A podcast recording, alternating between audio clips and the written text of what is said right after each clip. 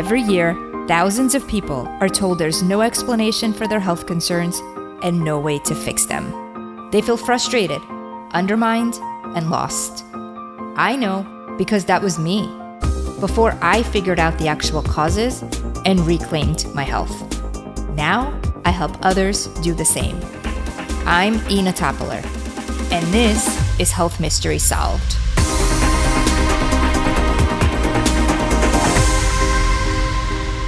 Hello, and thank you for tuning into another episode of Health Mystery Solved.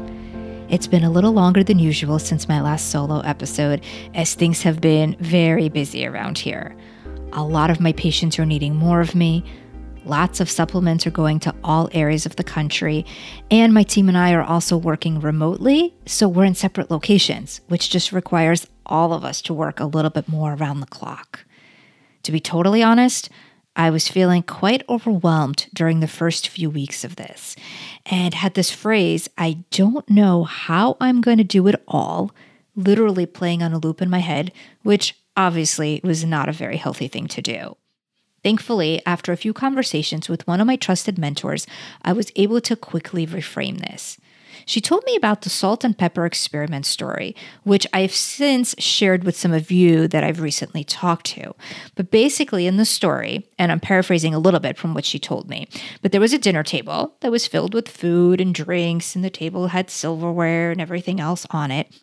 And two people at the table were in on the experiment, while the others were part of the experiment. Once everyone sat down, the two people that were in on the experiment said, Wow, there's no salt and pepper on the table. How weird. Meanwhile, the salt and pepper were right there in the middle of the table in plain sight. They kept repeating it and saying how strange it was that there was no salt and pepper and they wanted some. The interesting thing is that all of the other people at the table started to agree with them, also saying how strange it was that there was no salt and pepper on the table, even though it was right there. Isn't this wild? So even though the salt and pepper were clearly right there for everyone to see, because people were saying it's not there, others were literally just not seeing it. Their brains were listening to what was said, and their eyes were just looking right past it. This was so helpful for me to hear because even though I intellectually knew that saying how busy I am over and over was not good, it didn't completely click right away.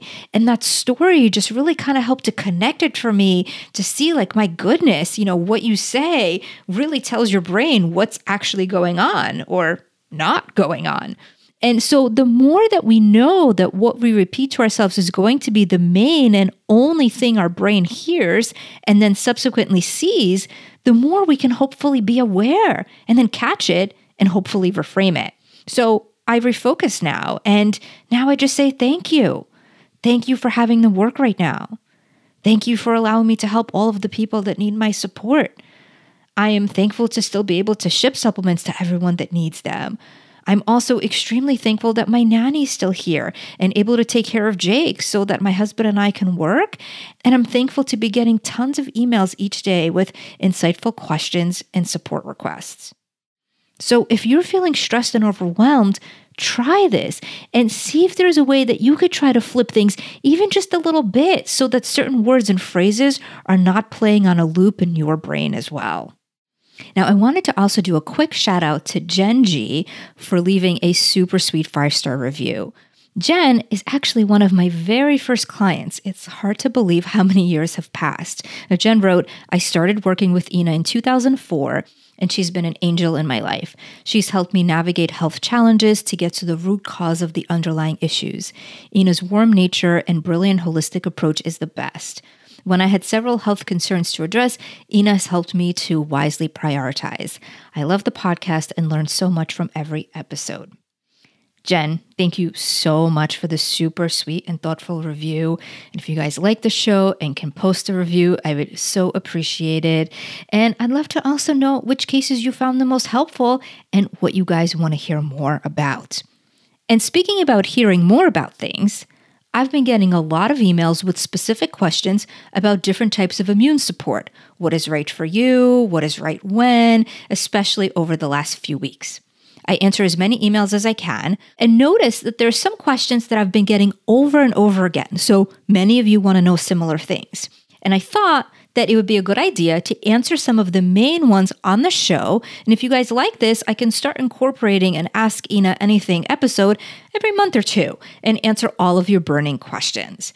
Now, for this one, I picked the main immune ones, uh, but going forward, you can feel free to ask me about any and all health topics. And you could submit your questions by email at hello at healthmysteriesolved.com or through the contact form right on the website healthmysteriesolved.com.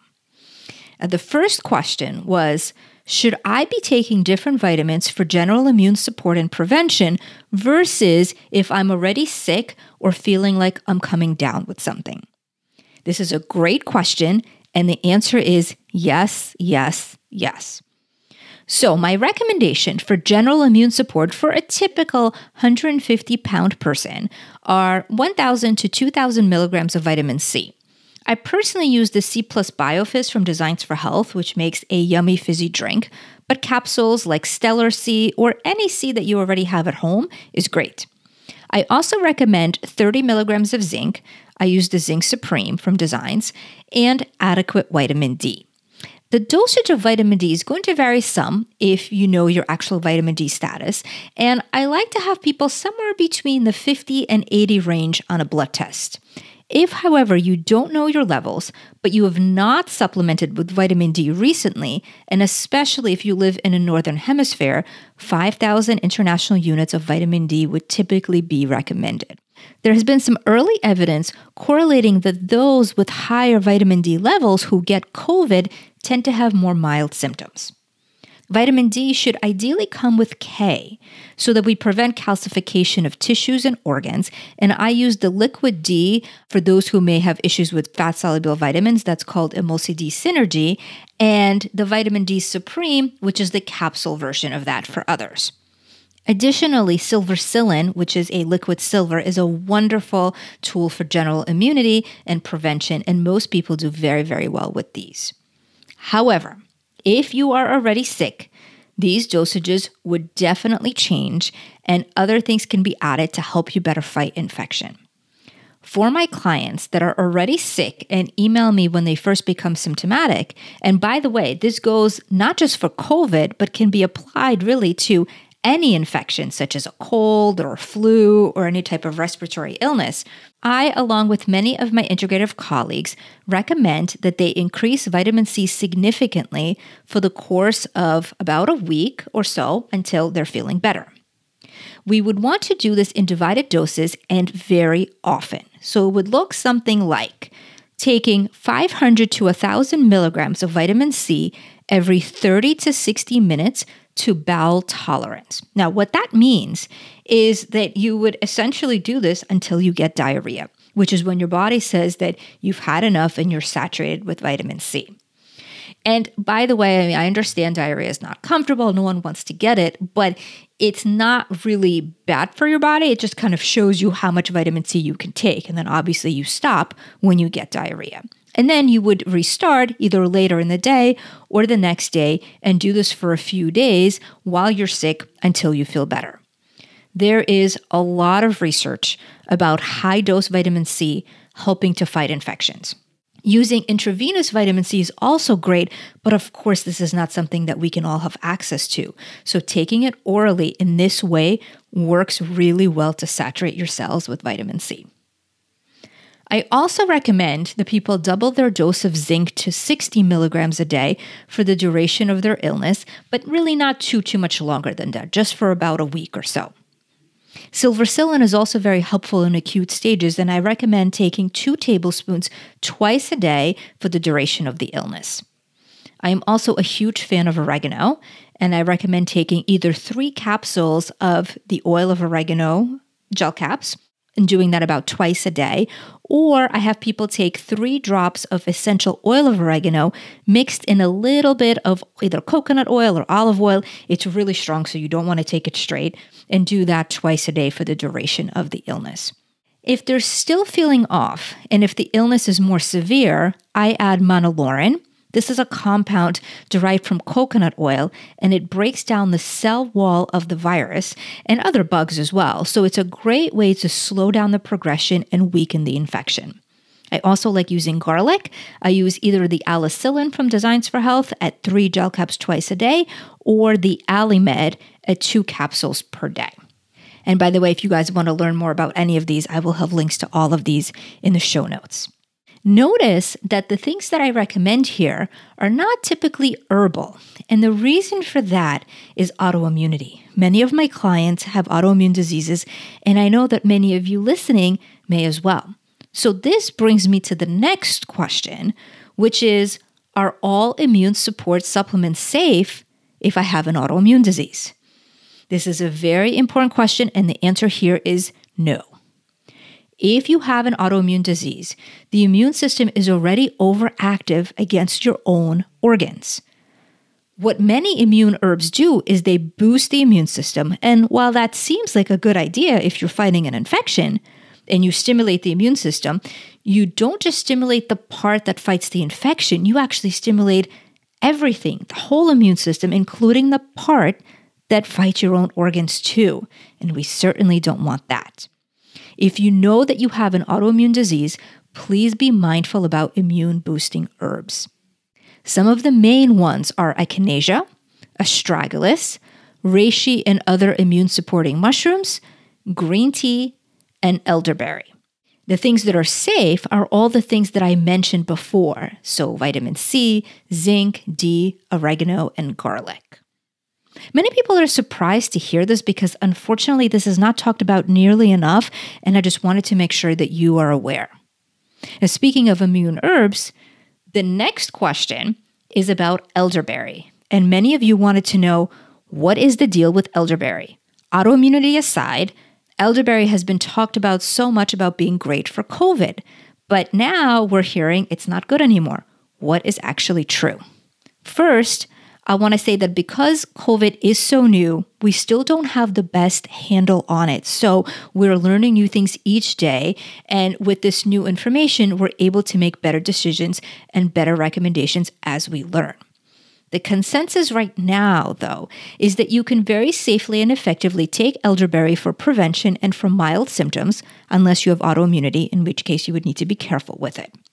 However, if you do test positive for COVID and the infection progresses to the later stages, that is when we would want to stop elderberry. The reason is that in the later stages, the immune system is very overwhelmed by the virus and mounts what we call a cytokine storm, which is essentially where a lot of inflammatory compounds are produced and released, and a lot of inflammation is created in the process, which is what can be so damaging to all of your organs.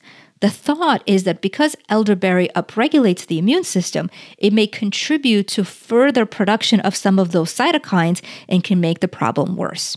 However, it's still very much safe and recommended for prevention. Question number four is about zinc.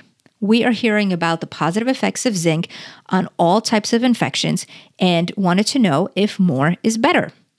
Zinc is very beneficial, but what's important to know is that zinc is a mineral and all minerals work together with other minerals in the body and have both synergistic and antagonistic effects.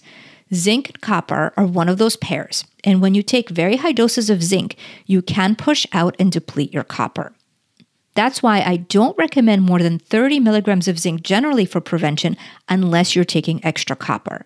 And while it's safe to double the zinc if you're feeling sick, you're doing this for a short period of time, a week or two, so that's not going to be an issue for copper. However, if you were worried about COVID and take tons of zinc for months and months without first checking your copper levels and properly balancing it, that can definitely be a problem. And copper deficiency can potentially lead to more bacterial infections and problems with the blood and even things like aneurysms. A hair test is a great way to measure levels of both zinc and copper. So if you're worried, you can always consider running a hair test. It's quick, it's easy, and it's not very expensive. I'll put a link in the show notes of how you can order a test on your own.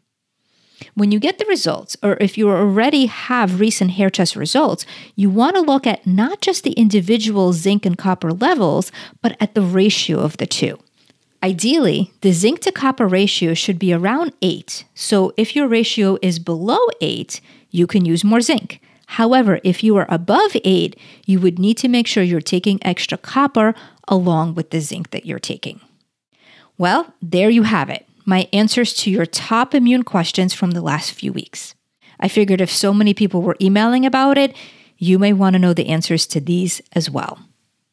Going forward, we will put an Ask Inna Anything episode between some of the cases, and while these, of course, were all immune related based on the times, the questions that you submit can be about any health related topic. So if you have questions, I would love to answer them in an upcoming show. Just email us at hello at healthmysterysolved.com or through the contact on the website.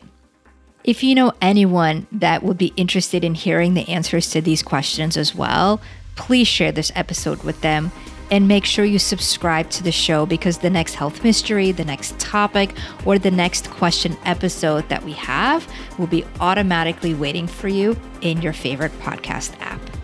As always, when it comes to your health issues, please don't give up. The answers are out there and there is hope. I'm Inna Topiler. Thank you so much for listening and see you next week on Health Mysteries Solved. All information, content, and material on this podcast is for informational purposes only and is not intended to serve as a substitute for the consultation, diagnosis, and or medical treatment of a qualified physician or healthcare provider.